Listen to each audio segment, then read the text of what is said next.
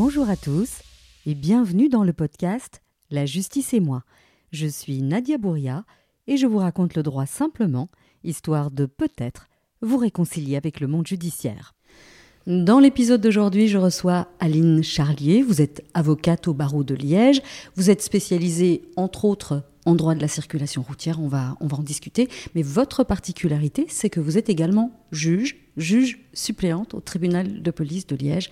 Bonjour Aline et merci de me recevoir. Bonjour Nadia, c'est un grand plaisir de te retrouver. Je pense qu'on peut se tutoyer puisqu'on se connaît de longue date, ayant notamment fait nos études de droit ensemble en horaire décalé à Saint-Louis. Exactement. Donc euh, tu, me, tu me coupes l'herbe sous le pied parce que c'était ma première question. Alors moi je connais ton parcours puisque puisqu'on se connaît, mais euh, bah, les auditeurs ne te connaissent pas.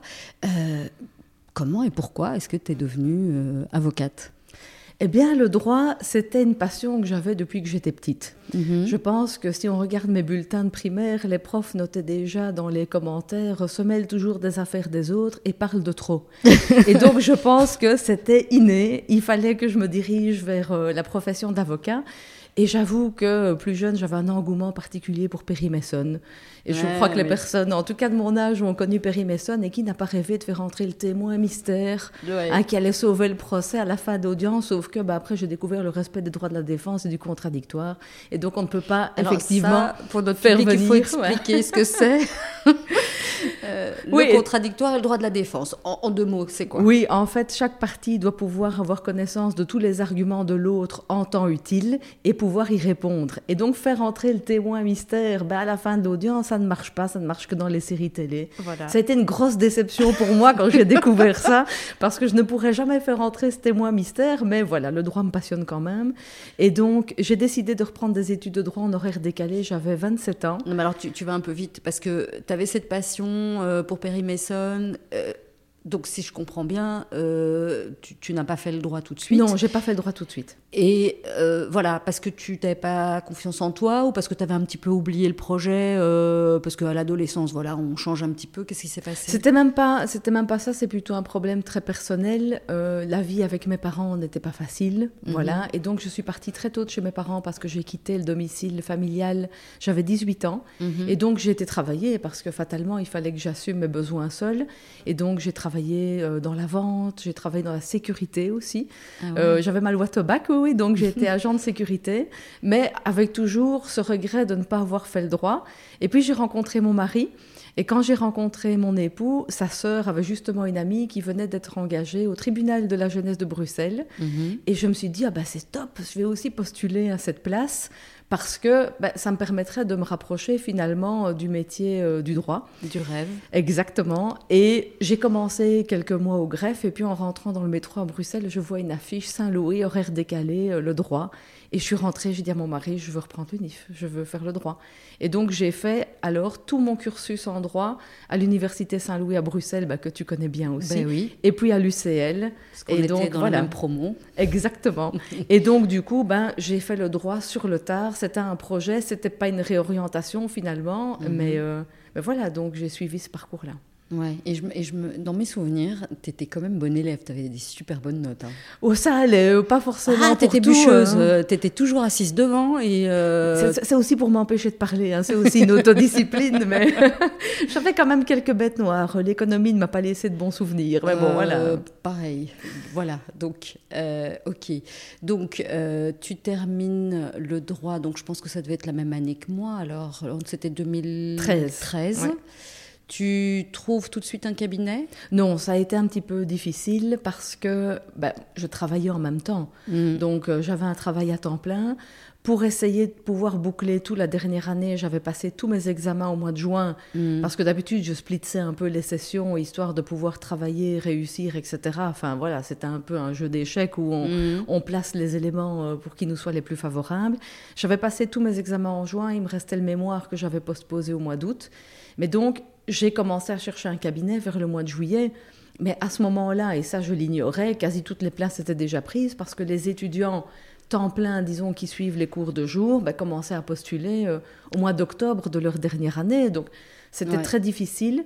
Et j'avais une passion pour le droit des assurances et je ne voulais travailler qu'en droit des assurances et en responsabilité. Donc ça, tu, tu vas nous expliquer tout à l'heure ce que c'est. Tout donc, à fait. Donc tu n'as pas trouvé Pas de cabinet à Bruxelles parce que tu es bruxelloise Oui, à la Comme base, ton accent ne l'indique pas. Non, non, euh, comme une éponge, j'ai pris l'accent liégeois.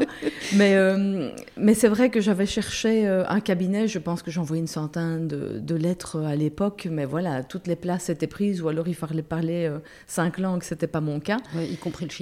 Voilà, exactement. Ancien. Ouais. et, euh, et alors, ben, j'ai commencé à chercher hors Bruxelles et j'ai trouvé un cabinet sur Liège qui, à l'époque, ne cherchait pas de stagiaire, mais un collaborateur qui était déjà euh, formé et efficace.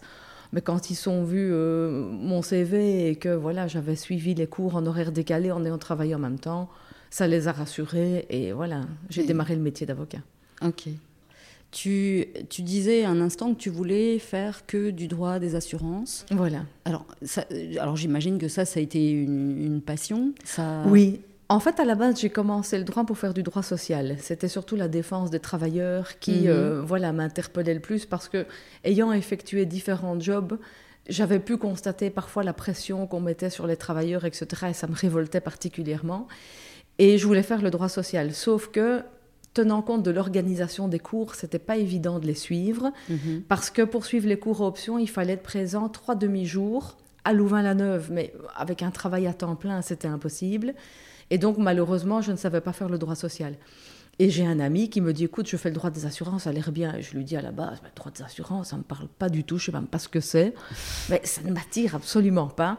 Il me dit, si, si, viens à la présentation faite à l'époque par Bernard Dubuisson, tu verras, c'est chouette. Ouais, mais c'est très sympa. hein. Oui, et effectivement, présentation de Bernard Dubuisson, et là, révélation, je me dis, mais ça a l'air formidable. Ah oui, oui. Et donc, j'ai suivi les cours et j'ai vraiment aimé ça.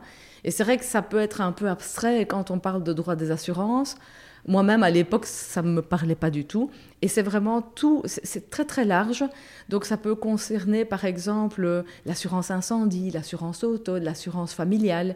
Et ça recouvre soit des litiges qu'un- qu'une assurance peut avoir avec son assuré, Mhm. qu'un assuré peut avoir avec son assurance, Mhm. ou alors envers des tiers. Par exemple, quelqu'un qui a son habitation qui prend feu, il va demander à sa compagnie d'assurance, ben voilà, je suis couvert en incendie, indemnisez-moi, mon immeuble a pris feu. La compagnie va dire, ah ben non, parce qu'on se rend compte que vous aviez des antécédents, on vous connaît déjà euh, dans d'autres compagnies pour cinq incendies, donc on ne vous paye pas. Et là, il faut attaquer la compagnie d'assurance pour avoir l'indemnisation en faveur de la personne qui se retrouve ben, avec une maison en ruine. Eh bien, dans ce cas-là, ben, c'est le genre de litige que je peux faire, soit en faveur de l'assuré, soit en faveur de la compagnie. Voilà, ça dépend, ça dépend du mandat. Voilà. Ok, donc tu, as eu cette passion euh, au cours ou, vraiment c'est après quand tu as trouvé ce cabinet qui faisait du droit des assurances où vraiment en touchant cette matière tu t'es dit waouh j'aime vraiment beaucoup? J'ai déjà eu une amorce, disons, au cours, Ouais. parce que ça me plaisait vraiment bien. J'ai eu cours notamment avec des praticiens, comme avec Vincent Calloward, qui est avocat sur Bruxelles, et qui donnait plein d'exemples, etc. Donc là, je trouvais Ouais. déjà vraiment ça très intéressant. Et puis la pratique fait que on ne s'ennuie jamais. Parce Ouais. qu'on tourne finalement, oui, sur les mêmes bases légales. Il n'y a pas 50 lois qui euh, traitent au droit de- de- le droit des assurances. Mais tous les cas sont différents. Et donc, il n'y a jamais d'ennui, il n'y a jamais de lassitude. Et euh, puis, on a des cas qui sont amusants aussi. Ouais. Donc, euh, Mais ça ne pour- lasse pas. Mais pour les étudiants euh, qui nous écouteraient, moi j'ai pas suivi tout le module parce que euh, en horaire décalé on avait une option et puis il fallait choisir un cours dans une autre option et donc j'avais pris la réparation du dommage cor- corporel je pense, enfin la réparation du dommage et j'ai comme toi j'ai adoré ce cours, j'ai trouvé ça extraordinaire, c'est extrêmement bien donné avec beaucoup de cas pratiques, des exercices. Et c'est vraiment, une, c'est vraiment un chouette cursus. euh, et, et comme tu disais hein, il y a un instant, en fait, les gens ne savent pas ce que c'est le droit des assurances. Ça Pas peut du tout. rebuter à première vue. Mais euh, je vois que tu, tu es tombé dans, dans le chaudron de l'assurance. C'est exactement ça. Et c'est vrai que la réparation du dommage corporel, c'est encore une particularité. Ouais. Qu'on pourrait très bien ne pas pratiquer en faisant du droit des assurances parce que ça reste encore un domaine euh, particulier. Si on touche par exemple à de l'incendie ou à euh, de l'ARC familiale, on en touche peut-être un peu moins. L'ARC familiale, ça peut être par exemple l'assurance qu'on mobilise quand le chien s'enfuit et cause un accident par exemple ou va mordre un tiers. La réparation du dommage corporel, c'est vraiment une spécificité à part entière, où par exemple une personne est victime d'un accident de la circulation, parce que c'est le cas le plus fréquent, a des dommages corporels, est blessé, euh, a des cicatrices, va conserver une boiterie, etc. Mais comment est-ce qu'on va réclamer la réparation de son dommage? Et donc, elle va passer par des expertises médicales. Mais là, tu vas, tu vas super vite. On va prendre l'exemple que tu viens de donner. Donc, on a quelqu'un qui traverse le boulevard ici devant nous et qui se fait renverser par un véhicule. Oui. Donc, normalement, on, remplit un constat. Si la personne est sérieusement blessée, la police intervient, on appelle une ambulance. Et après, Comment, comment est-ce que ça se matérialise? Comment est-ce que ça se passe? Ben, La victime, ce qu'elle peut faire, dans un premier temps, elle peut prendre contact, si elle a une assurance, elle, vie privée, une assurance protection juridique, elle peut déjà prendre contact avec son assurance en vue d'avoir des premières infos. Si ce n'est pas le cas, elle peut prendre contact avec un avocat, mhm. principalement qui pratique la matière du dommage corporel parce que c'est vraiment très très spécifique. Et dans ce cas-là, elle va aller chez l'avocat qui va, elle va lui poser la question qu'est-ce que je peux faire? Voilà, il m'est arrivé ça. J'ai déjà des gens qui viennent me voir comme ça une semaine presque après s'être fait renverser. Dans ce cas-là, ce qu'on va faire, c'est que on va examiner les premiers documents médicaux qui vont nous transmettre. Parce que je ne vais pas rentrer dans le cadre de législation spécifique où les gens sont protégés en tant qu'usagers faibles, etc. On va regarder les documents médicaux et on va lui conseiller d'aller voir un médecin qui est versé à la médecine d'expertise, c'est-à-dire qui sont habitués au canevas, aux schémas médicaux à pouvoir compléter pour tracer les premières lignes de la réparation du dommage corporel. Et donc, ces médecins-là vont déterminer des pourcentages d'incapacité pendant une personne déterminée. Je, t'arrête. Donc, tu, tu renvoies la victime vers un, médecin expert en fait. Tout à fait. C'est le premier passage parce que moi en tant qu'avocat, je vais utiliser les données médicales corporelles pour pouvoir solliciter l'indemnisation du dommage. Sans ces premiers éléments-là, c'est très difficile pour moi, ne fût-ce que de donner une idée sur l'indemnisation qu'on va pouvoir réclamer. Oui, parce qu'il y a deux choses en fait. Un, toi, tu n'es pas médecin, donc tu n'es pas capable d'évaluer. Et deux, euh, tu anticipes ce que le juge va te demander en fait. Exactement. Comme ça, on peut déjà donner une indication à la personne qui a envie de savoir à quoi elle aura droit, surtout si ce sont des blessures qui sont extrêmement graves, par exemple liées à une amputation, euh, des personnes qui se retrouvent en chaise roulante, où leur maison n'est plus du tout peut-être adaptée à leur préjudice. Ils habitent peut-être des maisons en étage, les portes sont trop étroites, les plans de travail de la cuisine sont beaucoup trop hauts, donc ça, génère plein, plein de questions. Alors, c'est pas sur la base d'une simple consultation médicale que je vais pouvoir donner une idée, mais disons que ça va donner les premières pistes pour savoir vers où on va. Mhm. Et ces médecins-là sont habitués, c'est dans le cadre de leur formation d'expertise légale, à donner des premiers schémas, des pourcentages selon des canevas assez spécifiques qui vont me permettre, moi, de les lire et de pouvoir déterminer dans quelle mesure on va pouvoir solliciter quelque chose. Alors, des pourcentages de quoi? Des pourcentages d'incapacité. Et donc, la personne peut revendiquer l'indemnisation de son dommage corporel dans différents schémas. Il y a, on va dire qu'il y a trois postes mhm. qui sont très différents où on pourra réclamer le dommage. Il y a tout d'abord les frais. Donc tous les frais que la personne va exposer, le ticket modérateur qui reste à sa charge quand elle va par exemple chez le médecin. Donc le ticket modérateur, c'est ce qui reste à sa qui n'est pas remboursé par, la, mutuelle. voilà. Donc la part qui n'est pas remboursée par la mutuelle, si elle décide par exemple d'aller chez un ostéopathe où là il y a peut-être même pas de prise en charge du tout. Ça peut être aussi les frais pharmaceutiques, donc de pharmacie. Ça peut être ses frais de déplacement, ses frais de parking pour se rentrer à l'hôpital. Donc on a toute cette batterie-là de frais. Et alors il y a des incapacités temporaires et des incapacités permanentes. Ça, c'est une différence aussi. Les incapacités temporaires, ça va être vraiment durant la période où, par exemple, la personne a un plâtre. Voilà, une période qui va être déterminée dans le temps, où à un moment, son état va s'améliorer, ou alors restera stable. Ça, mhm. c'est le médecin qui va nous le dire. On aura aussi les incapacités permanentes, c'est-à-dire toutes les incapacités avec lesquelles la personne va devoir vivre de manière définitive. Si une personne se retrouve amputée, ben, elle va rester amputée. Mhm. Et donc, elle a un dommage esthétique, par exemple, qui restera de manière permanente. Et pour faire la scission entre les deux, le médecin expert va donner ce qu'on appelle une date de consolidation. Et c'est une date un peu fictive, parce que c'est pas toujours facile de donner une date scientifiquement précise, à laquelle les préjudices ne vont plus s'améliorer, ne vont plus s'empirer. Et donc là, les espoirs ou les craintes s'arrêtent finalement parce que mhm. la personne va dire ben, mon état, ça va être celui-là avec lequel je vais devoir vivre toute ma vie. Et on va parfois réserver certains points. Donc, où il n'y aura pas de fixation définitive, parce que médicalement, on ne sait pas ce que ça va donner. Mhm. Est-ce que le genou va rester dans tel état s'il a une fragilité? Est-ce qu'à un moment, il faudra, par exemple, remplacer la rotule? On n'en sait rien. Mhm. Et donc, ça va être indemnisé de manière différente en fonction de tous les postes. Par exemple, les frais, on produit des justificatifs. Les incapacités personnelles, il y a des tableaux, on fait des calculs en fonction du nombre de jours. Alors, les incapacités personnelles, c'est quoi? Euh, C'est le fait de ne pas pouvoir euh, se faire à manger, par exemple? Oui, euh, non, ça va être plutôt un préjudice, disons de plaisir de la vie de tous les jours, de faire des activités, d'aller se promener, etc. Et donc, on aura les incapacités et j'aurais dû dire temporaires au lieu de personnel, qui sont temporaires, où là on a un nombre de jours, on fait des calculs, et puis on chiffrera, il y a plusieurs méthodes de calcul aussi, les incapacités permanentes, étant entendu que pour chaque type d'incapacité, qu'elle soit temporaire ou permanente, il y en a de plusieurs sortes, et il y en a à mhm. chaque fois trois principales qui sont incapacités ménagères. Et là, ça rejoint l'exemple que tu donnes, faire à manger, faire ses courses, s'occuper des animaux de compagnie, le jardin, entretenir sa maison. Euh, il y a les incapacités personnelles qui sont ça, bah, c'est un peu le plaisir de la vie de tous les jours, se promener, faire son jogging. Euh, mm. Voilà, euh, le Tout ce qu'on ne peut plus faire à la suite de l'accident. Voilà, aller au cinéma, par exemple, des gens qui adoraient visiter des expos pendant trois heures, bah, peut-être que trois heures debout, ça va plus être possible. Et tous les quarts d'heure, il faut s'arrêter. Ils vont peut-être faire une croix sur ce plaisir d'aller visiter des expos. Et alors, on a aussi l'incapacité économique. Donc, quelles sont les pertes financières, les pertes de salaire, les pertes de chèque repas, par exemple, de primes de nuit pour quelqu'un qui n'a pas pu travailler pendant une période euh, déterminée. Et pour les incapacités permanentes, eh ben, ça pourrait être devoir changer de travail et accepter un travail où on est payé beaucoup moins, par exemple. J'avais un cas d'une personne qui travaillait comme chauffeur routier il avait eu un dommage psychologique très important suite au décès de son enfant.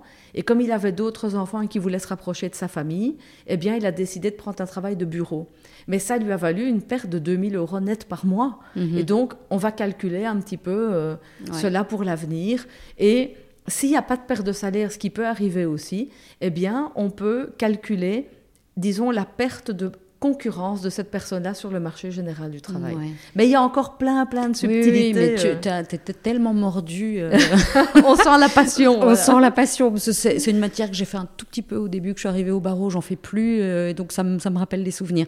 Mais donc pour que les auditeurs nous comprennent, c'est-à-dire que tu vas envoyer la victime, donc ton client, chez cet expert qui va vraiment aller affiner dans chacun de ces postes que tu as, euh, que tu as euh, égrenés, donc donner un montant mais il ne va pas donner le montant, il va donner des pourcentages médicaux. oui, mais alors, c'est-à-dire que les pourcentages, mais toi, tu peux... Je vais les transformer. Toi, tu vas les transformer en, montant. Ou en réparation euh, matérielle, Voilà, c'est à ça que je voulais en venir.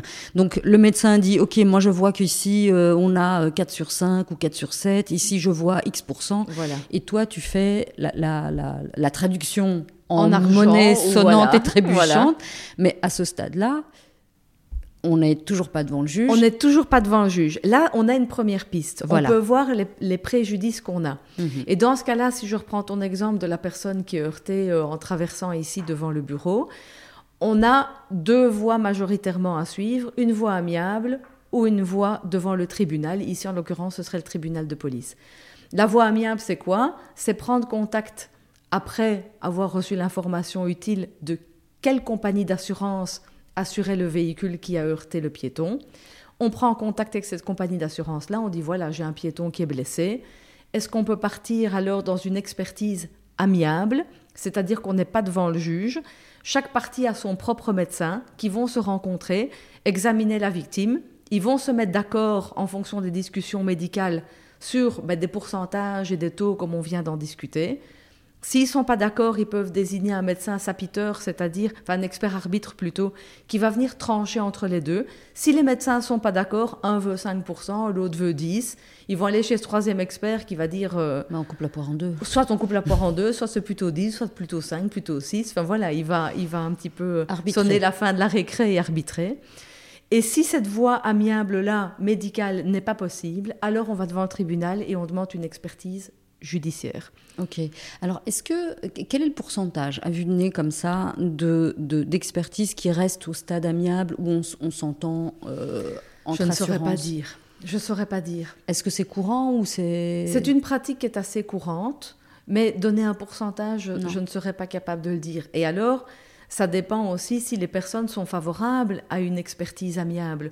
Donc, il y a parfois chez certaines personnes une crainte d'un assureur et se dire oui, si je pars en amiable, je vais peut-être me faire flouer. Enfin voilà, il y, a cette crainte parce que parfois ils ont eu des mauvaises expériences avec des compagnies d'assurance, ça peut arriver. Et donc ils se sentent plus à l'aise quand il y a un contrôle du juge. C'est vrai que parfois le contrôle du juge a vraiment une utilité. Mhm. Mais non, on peut très bien faire les choses de manière amiable. Il n'y a pas de difficulté avec ça. Et dans ce cas-là, une fois qu'on a le rapport des experts, s'ensuit une discussion sur les chiffres avec la compagnie d'assurance. Si on arrive à un accord pour le tout, tant mieux, on règle, la personne a très rapidement son argent et c'est terminé. Si on arrive à un accord sur certains points, mais pas sur tout, parce que bah, dans un certain cas, la compagnie estime qu'on réclame trop et la victime estime qu'on n'a pas assez, on peut toujours régler de manière amiable les postes sur lesquels on est d'accord et aller devant un tribunal, non plus alors pour avoir un expert, mais uniquement pour discuter des montants. Ça, c'est un cas de figure qui peut se rencontrer aussi. Parce que, alors, il me vient une, réflexion. C'est vrai que beaucoup de personnes se méfient des compagnies d'assurance parce qu'elles ont l'impression que, bah voilà, leur objectif c'est de payer le, moins possible.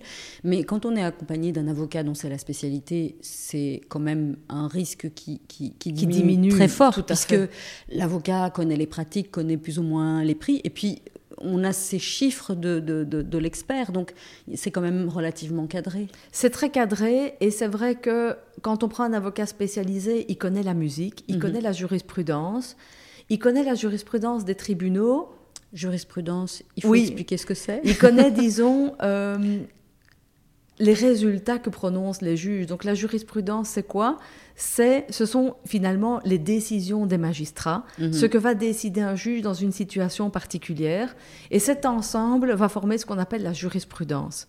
Et on peut regarder un petit peu les tendances des tribunaux à l'analyse des décisions, soit en fonction de celles qu'on a obtenues parce qu'on a fait des procédures devant ce tribunal-là, soit en fonction de la jurisprudence qui est publiée dans des revues juridiques auxquelles les avocats sont abonnés.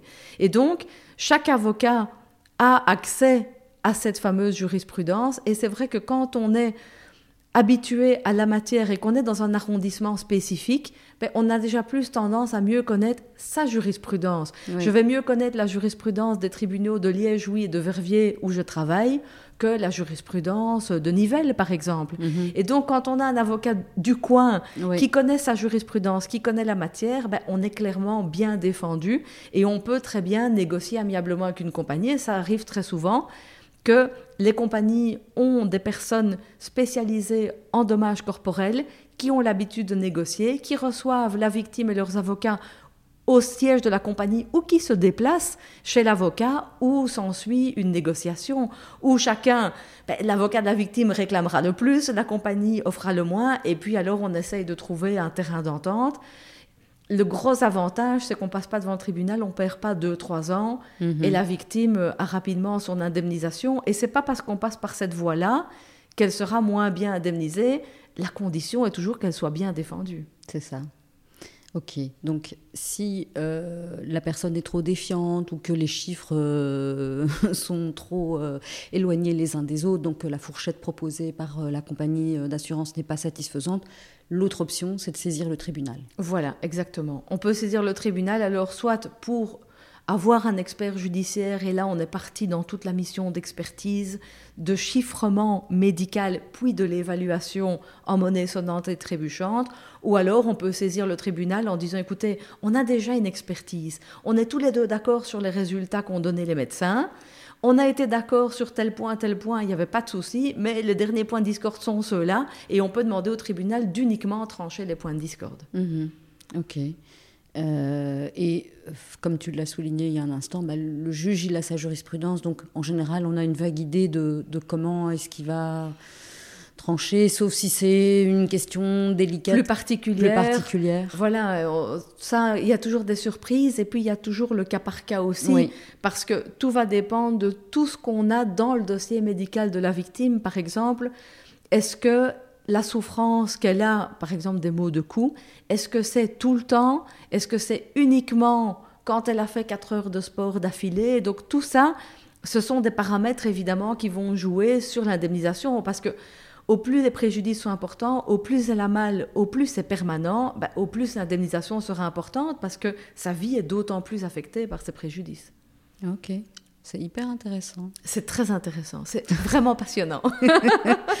Et donc, euh, c'est, euh, même si c'est une matière spécifique, euh, les, audiences se passent comme toutes les audiences du, du tribunal civil, donc audience d'introduction, et puis un calendrier éventuellement, et puis, euh, on va plaider. Donc, le calendrier, c'est les échanges de conclusions entre avocats. Voilà, on prévoit les délais. Hein. Et donc, on va euh, discuter chacun dans ses conclusions de, bah, de son point de vue, de combien, euh, en s'appuyant sur les chiffres de l'expert. Alors, j'avais une question.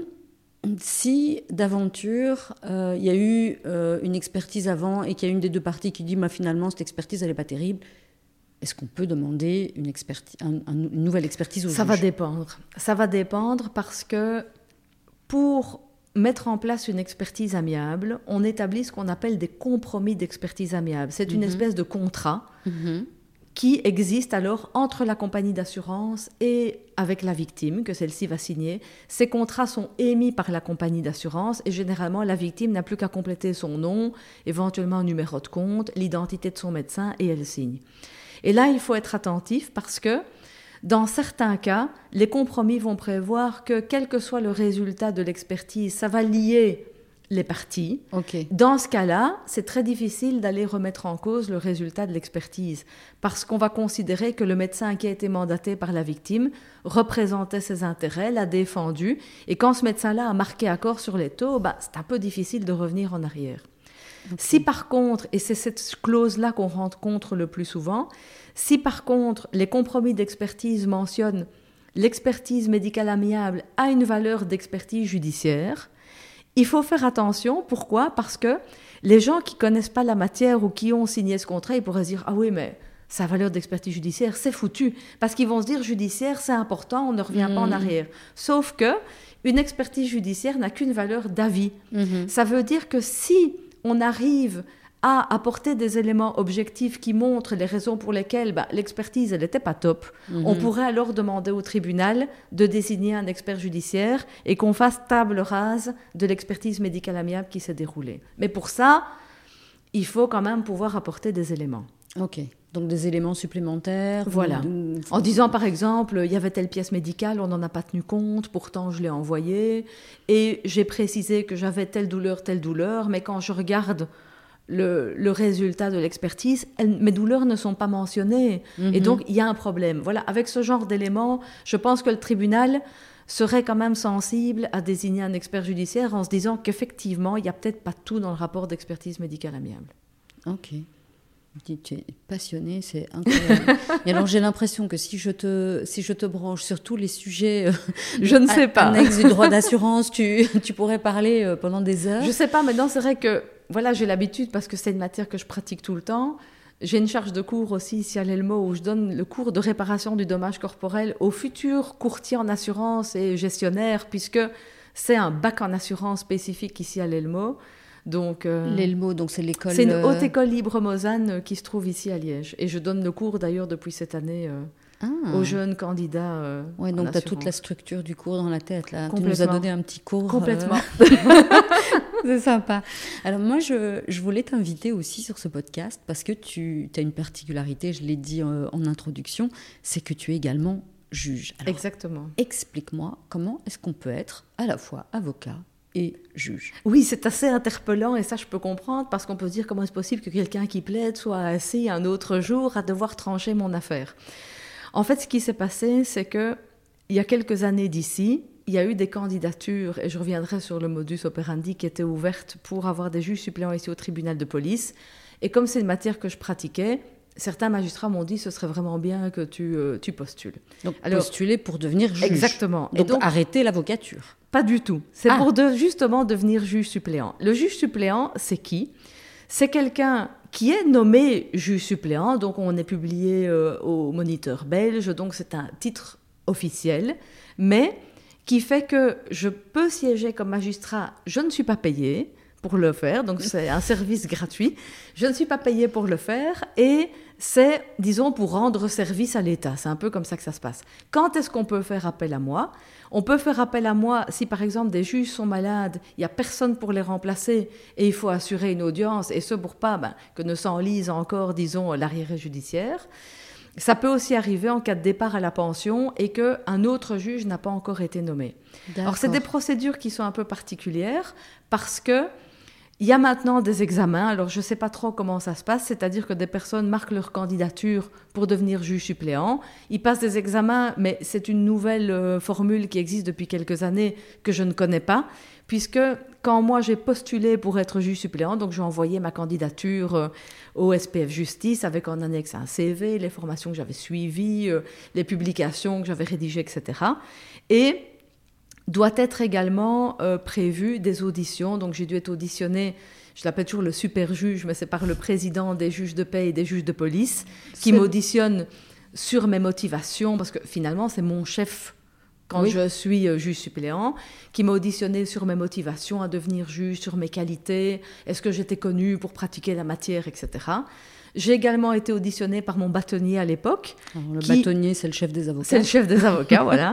Qui bah, devait aussi examiner mes motivations, mon CV, voir si j'avais les qualifications requises, voir si je n'avais pas de soucis disciplinaires. Donc, en gros, est-ce que je faisais bien mon travail? Mhm. Ils ont rendu des avis au SPF Justice. Et alors, je suis passée en audition devant le Conseil supérieur de la justice, qui est donc l'organe devant lequel on passe mhm. quand on veut notamment devenir magistrat. Et donc j'étais devant euh, une dizaine de personnes, c'était assez euh, impressionnant. Impressionnant, voilà, tout à fait, qui avaient regardé tout mon dossier, qui euh, regardent un peu les motivations, regardent les compétences, etc. Et en fonction, bah, c'est eux qui décident de présenter au ministre de la Justice ceux qu'ils estiment être comme les bons candidats pour remplir cette fonction. Et donc j'avais été reprise dans ces candidats-là. Étant entendu qu'il y a des garde-fous quand même. Par exemple, je ne pourrais pas siéger pour des clients pour lesquels je travaille. Mhm. Moi, je défends des compagnies d'assurance aussi. Ben, si j'ai une compagnie d'assurance cliente et qu'on m'apporte un litige que je dois trancher comme juge, je ne pourrais pas le faire. Parce que j'aurai un conflit d'intérêts, on va se dire, elle le défend d'un côté, et d'un autre côté, elle tranche un litige qui concerne cette même partie. Là, ça ne va pas. Et alors, comment ça se passe dans la pratique? Imaginons qu'on t'appelle pour une audience, tu, tu l'acceptes, tu, es disponible, tu y vas. À quel moment est-ce que tu te rends compte que peut-être qu'il y a une de tes compagnies clientes qui figure dans la liste des dossiers à traiter ce jour-là? Ben, Ça se discute déjà avec le président du tribunal de police qui va prendre euh, mon contact. Soit il y a une proposition qui est envoyée à tous les juges suppléants qui peut prendre telle audience, etc. Donc ça, on peut regarder. Soit parfois, ils contactent quelqu'un de spécifique, ça m'est déjà arrivé. Et comme les magistrats nous connaissent assez bien, sachant qui généralement on défend comme compagnie d'assurance, vont parfois dire voilà, ça concerne telle compagnie, sauf erreur, vous n'êtes pas l'avocat, est-ce que ça pose un problème? Et là, on peut répondre non, il n'y a pas de difficulté euh, et on peut prendre le dossier. Ou alors, si j'accepte par exemple de siéger à une audience parce que c'est OK dans mon agenda et que je peux y aller, je vais voir les dossiers avant, je vais voir qui est concerné si je rencontre ce qu'on appelle un conflit d'intérêts, donc c'est ce que j'expliquais tout de suite, où on ne peut pas défendre et en même temps trancher, je vais voir le président, je dis que tel et tel dossier je ne peux pas prendre, et alors il peut voir avec un autre juge suppléant, et on se répartit l'audience. D'accord. Et comme ça, ça donne aussi des garanties outre des formations qu'on a eu aussi données par le ministère de la, euh, le ministère de la Justice. Mais ça, c'était ma question, parce que j'imagine qu'une fois qu'ils ont accepté ta candidature, ils t'ont pas jeté dans le bain, parce ah que c'est pas le même métier, du coup. C'est pas le même métier. C'est d'ailleurs très difficile, même pour un avocat qui a déjà de l'expérience de, de trancher, de rédiger un jugement. C'est vraiment tout autre chose.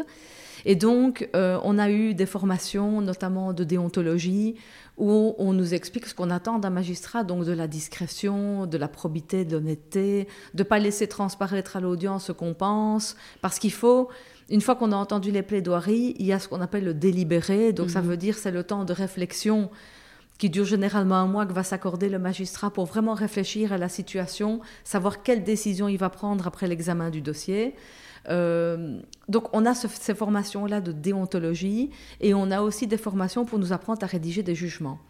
Et donc c'était à l'époque Covid, euh, et donc on a suivi des formations en ligne ou bien où plusieurs magistrats nous donnent des formations sur certains points. Et alors, moi je me souviens, on avait un exercice à faire où on devait rédiger un jugement qu'on a dû envoyer, qu'on a corrigé ensemble à la fin de la journée de formation bah, pour voir si on était bien, euh, si on était bien parti. Voilà. Mhm. Et qu'est-ce que tu trouves compliqué dans le métier de magistrat? Parce que comme tu fais les deux, qu'est-ce qui est compliqué? Ben, Ce qui est compliqué, c'est de trancher. C'est difficile parce qu'il y a le droit, il y a l'humain, et c'est pas toujours évident. Par exemple, de devoir débouter quelqu'un pour un motif juridique, alors qu'on peut se rendre compte de la situation difficile dans laquelle est la personne. Mhm. Et ça, ce n'est pas facile. C'est plus facile de défendre où on y croit, mhm. on a la thèse, etc. Et finalement, on ne doit rien trancher. Donc, on peut soutenir un point de vue. Par contre, devoir trancher, c'est pas évident, surtout dans des dossiers où il y a des victimes où bah, ils ne peuvent pas formuler certaines réclamations, par exemple, et devoir leur dire non, alors qu'humainement, bah, on sait que ça les aiderait quand même vachement, mais le fait de ne pas pouvoir leur donner ce que humainement on comprendrait comme étant nécessaire, mais parce que juridiquement ça ne va pas, parce qu'il n'y a pas la preuve, parce que voilà, il y, a un motif qui fait qu'on ne peut pas le faire. Voilà, c'est pas facile. Oui, tu pointes quelque chose de très important, c'est que le juge, en fait, il ne fait pas ce qu'il veut, il, est tenu par la loi. Et donc, si la loi, elle prévoit des critères très précis et que la personne, même si ben, on voit bien que sa situation est difficile, si les critères ne sont pas rassemblés, ben, le juge n'a pas le droit Exact. Il y a ça et on ne peut pas donner à la personne ce qu'elle ne peut pas recevoir parce que la loi ne le prévoit pas. Mm. Mais ce qui est très difficile aussi, c'est que un juge est tenu parce que les parties lui demandent. Oui. C'est-à-dire que un juge ne peut pas accorder moins que ce qui est offert. On parlait de réparation du dommage corporel, prenons cet exemple-là, d'une victime contre un assureur. Si l'assureur offre, disons, 10 000 euros, ben, le juge, s'il estime que c'est 8 000, il ne peut pas donner 8 000, il doit donner 10 000. Il ne peut pas aller plus bas mhm. que ce qui est offert, mais en même temps, il ne peut pas aller plus haut que ce qui est réclamé. Et ça, c'est parfois très difficile aussi quand on siège dans une matière qu'on connaît, ou une victime, par exemple, se fait défendre par quelqu'un qui ne connaît pas la matière, et on voit que la personne, l'avocat, ne connaissait pas non plus cette matière-là, n'a pas demandé l'indemnisation la meilleure pour son client, et ce serait justifié, on pourrait le donner sans difficulté, et se dire, il a réclamé 10 000 alors qu'il aurait pu en réclamer 150 l'assureur marque accord sur 10 000, logique, puisque c'est ce qui est réclamé, et se dire qu'on ne peut pas donner plus, alors que ben, la victime aurait pu réclamer plus si elle avait été bien défendue, et la personne, elle ne le sait pas, évidemment, parce qu'elle n'est pas capable de faire les calculs, ça, c'est vraiment très, très dur. C'est très dur. mais voilà, c'est comme ça. Comme ça et, humainement, c'est triste. Voilà. Ouais.